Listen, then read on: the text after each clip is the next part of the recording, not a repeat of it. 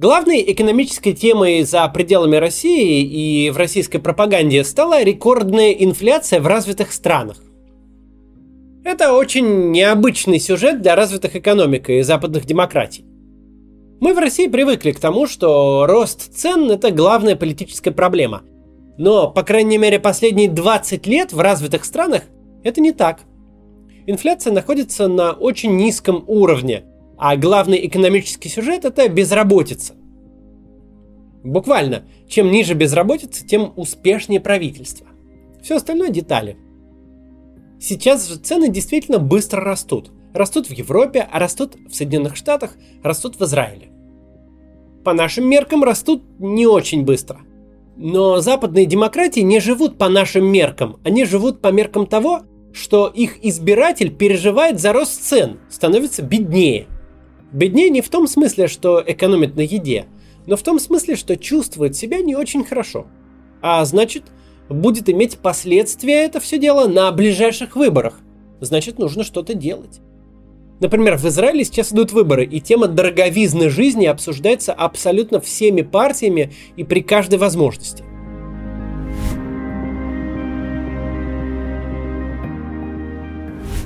Для начала разговора давайте разберемся с тем, что такое вообще инфляция. Простой, но неправильный ответ – инфляция – это рост цен на товары и услуги.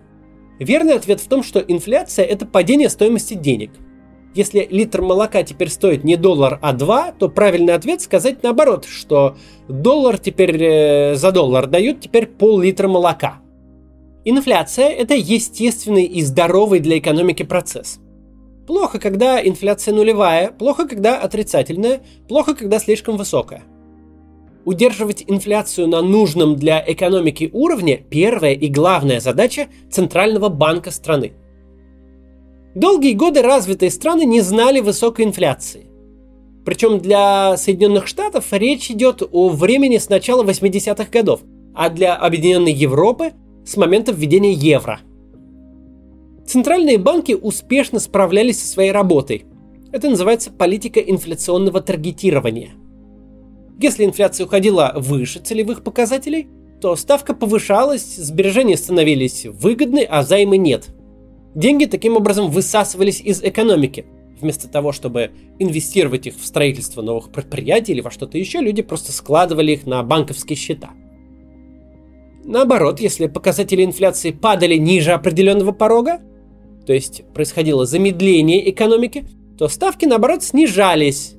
И на рынок выбрасывалось много дешевых денег. Люди переставали держать деньги на счетах, так как это становилось невыгодным, мало давали процента, и начинали инвестировать в экономику. Она разогревалась опять.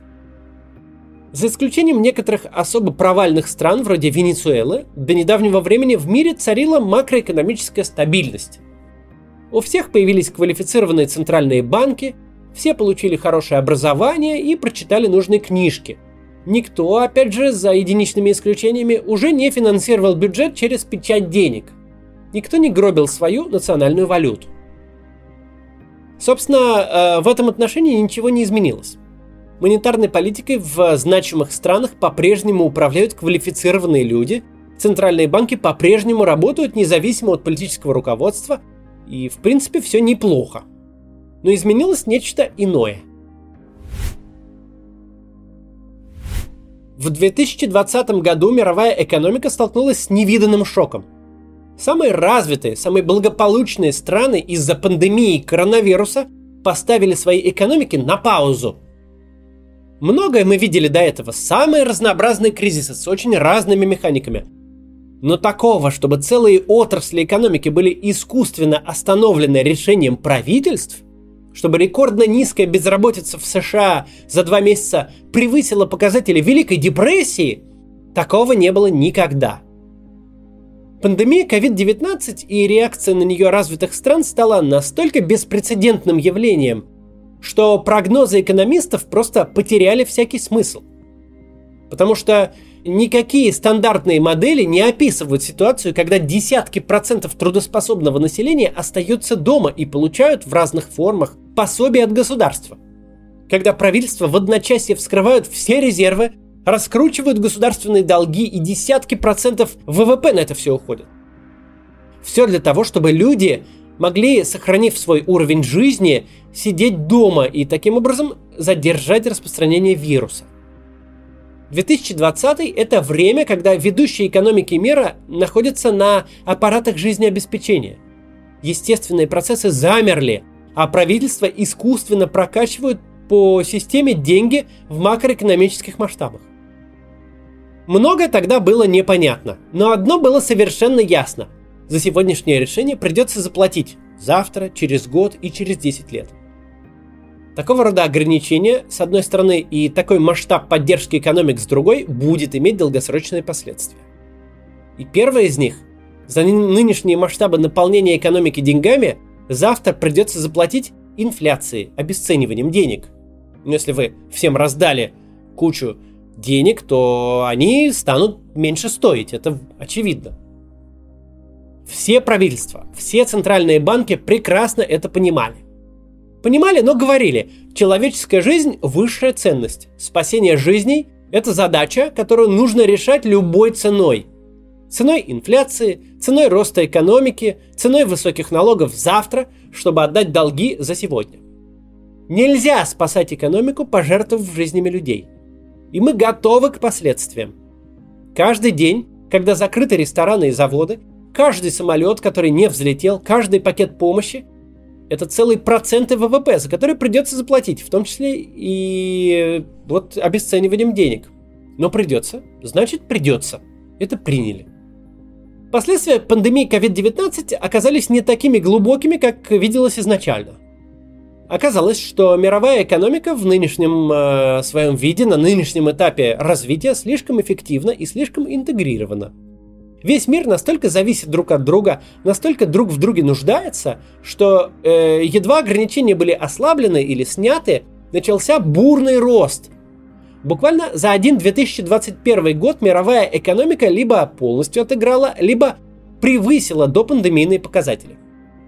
Тем не менее, пусть не случился апокалипсис, но 2020 год не прошел бесследно – если вы накачивали экономику большим количеством практически бесплатных денег, вы обязательно столкнетесь с тем, что деньги обесценятся, с инфляцией.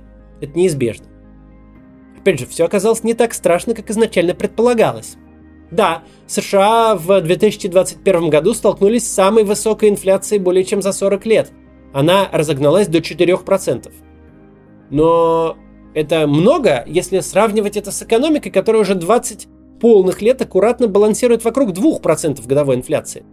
Да, ее рост до 4% это плохо. Это рост в два раза. Но если не сравнивать с привычной нормой, а смотреть на 4% годовой инфляции просто как на 4%, то это не так уж и страшно.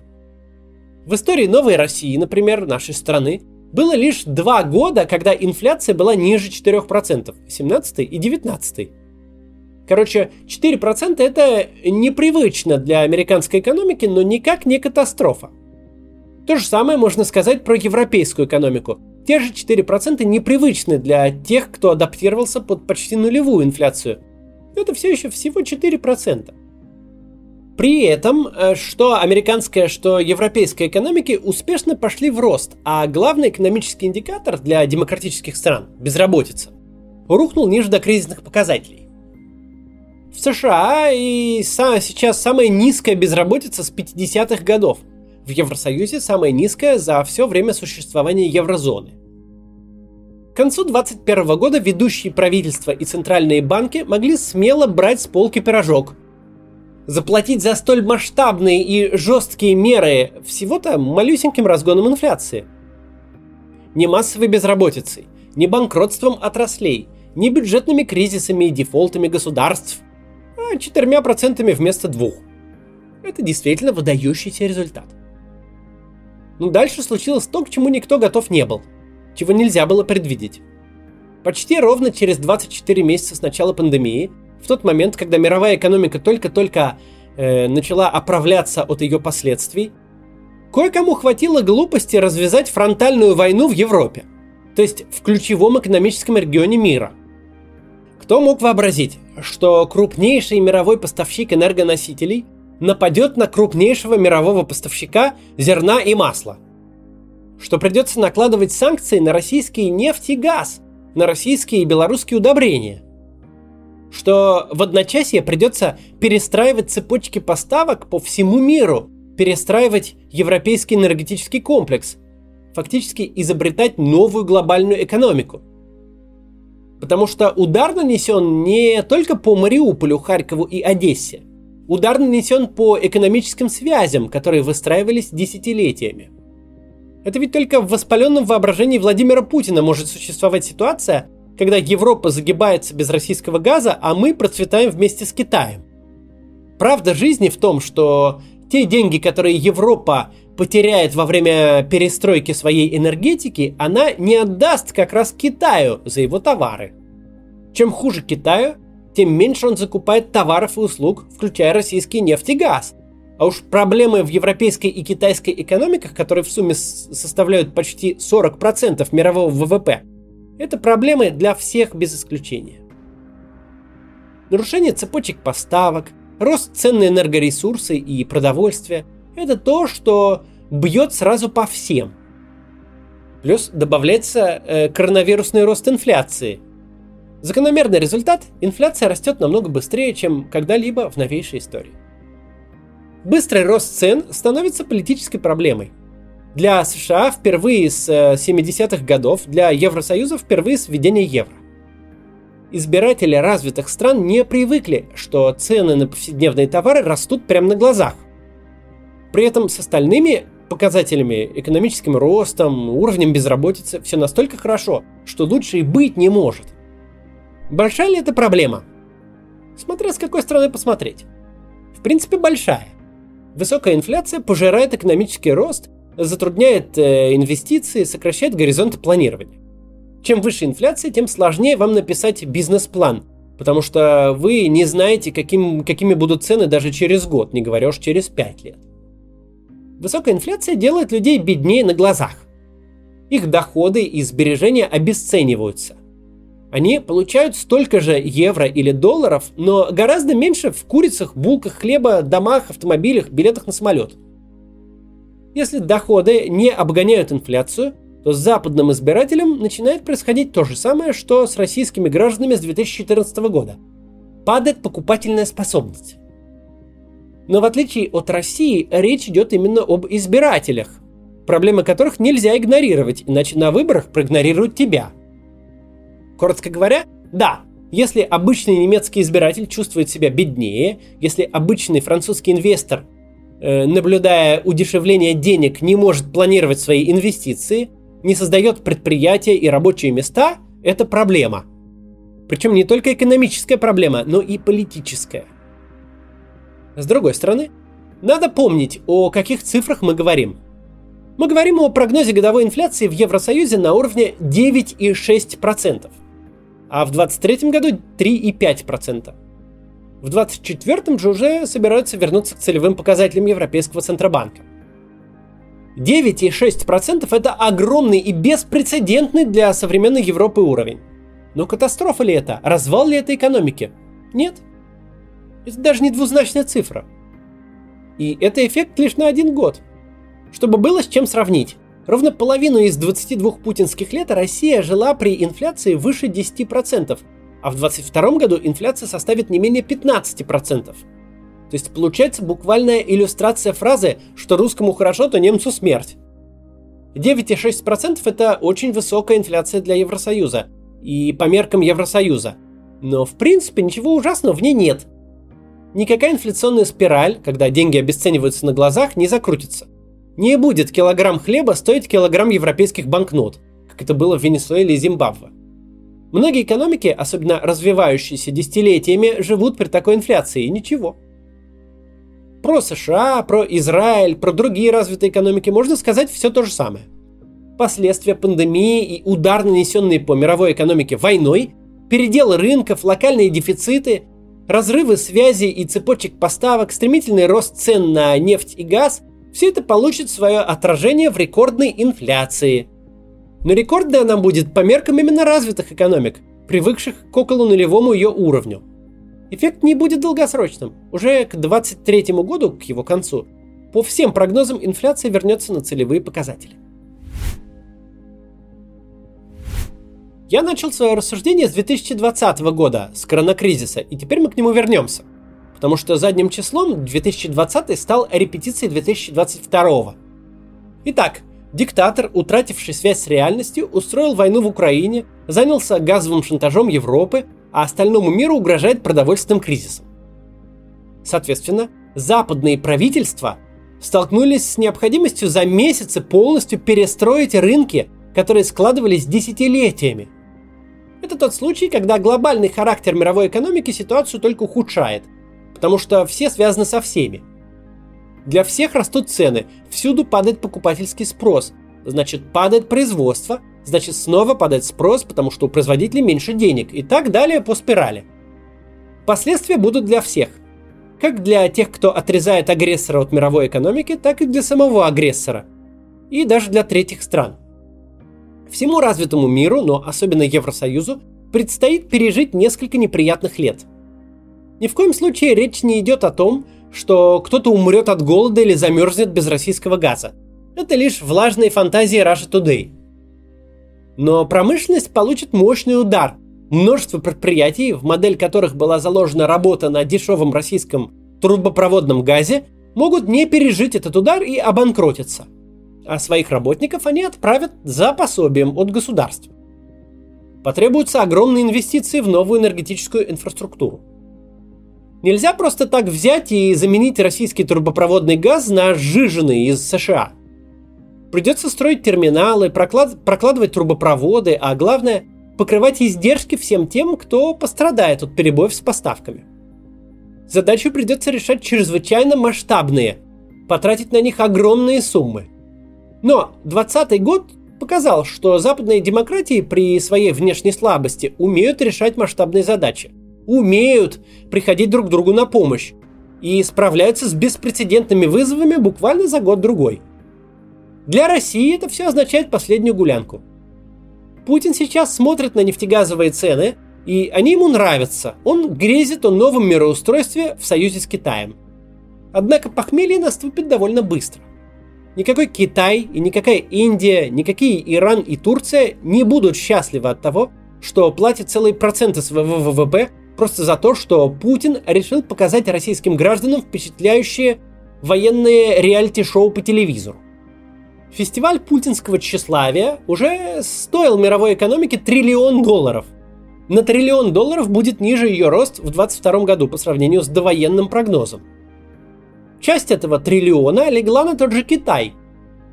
Захватить Мариуполь и вытащить из китайского кармана пару сотен миллиардов долларов – это, конечно, залог крепкой дружбы и союза. Средний китаец без понятия, что такое Мариуполь и где он находится – но если китайцы уволят с завода, потому что закупавшие подшипники э, немецкие предприятия встали без российского газа, он почувствует это сразу. Российская пропаганда сегодня просто упивается проблемами развитого мира.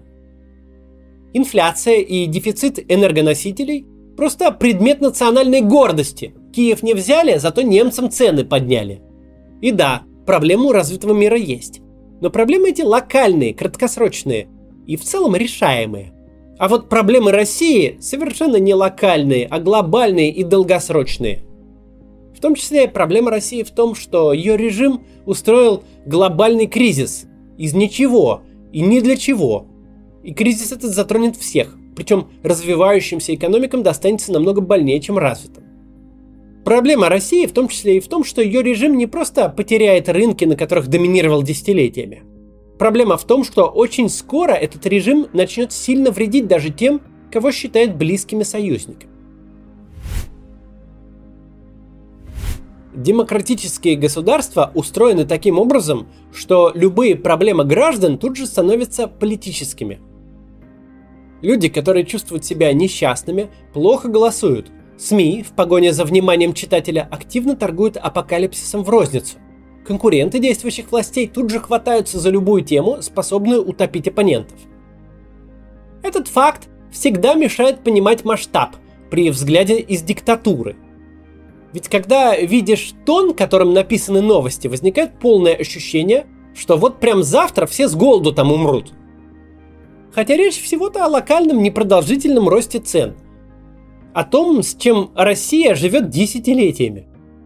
Просто в отсутствии свободных выборов, независимых СМИ и конкуренции есть опция скрывать что угодно от экономических проблем до тысяч убитых солдат. Демократическое устройство и конкуренция всех со всеми, конечно, подталкивает к излишнему алармизму. Но, с другой стороны, именно это свойство позволяет решать проблемы в зародыше. Пока они стиль катастрофических заголовков не превратили в реальность.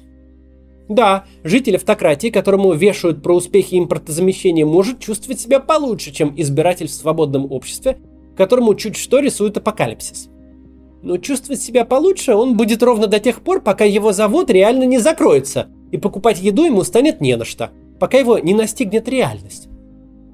Всегда нужно помнить простой принцип. Если о проблеме говорят все, то ее будут решать. Фабрика же хороших новостей, коей является российская пропаганда и российское государство, это прямой путь к отрыву от реальности и катастрофе. Одну катастрофу мы уже увидели. Очень скоро будем иметь дело со второй. До завтра.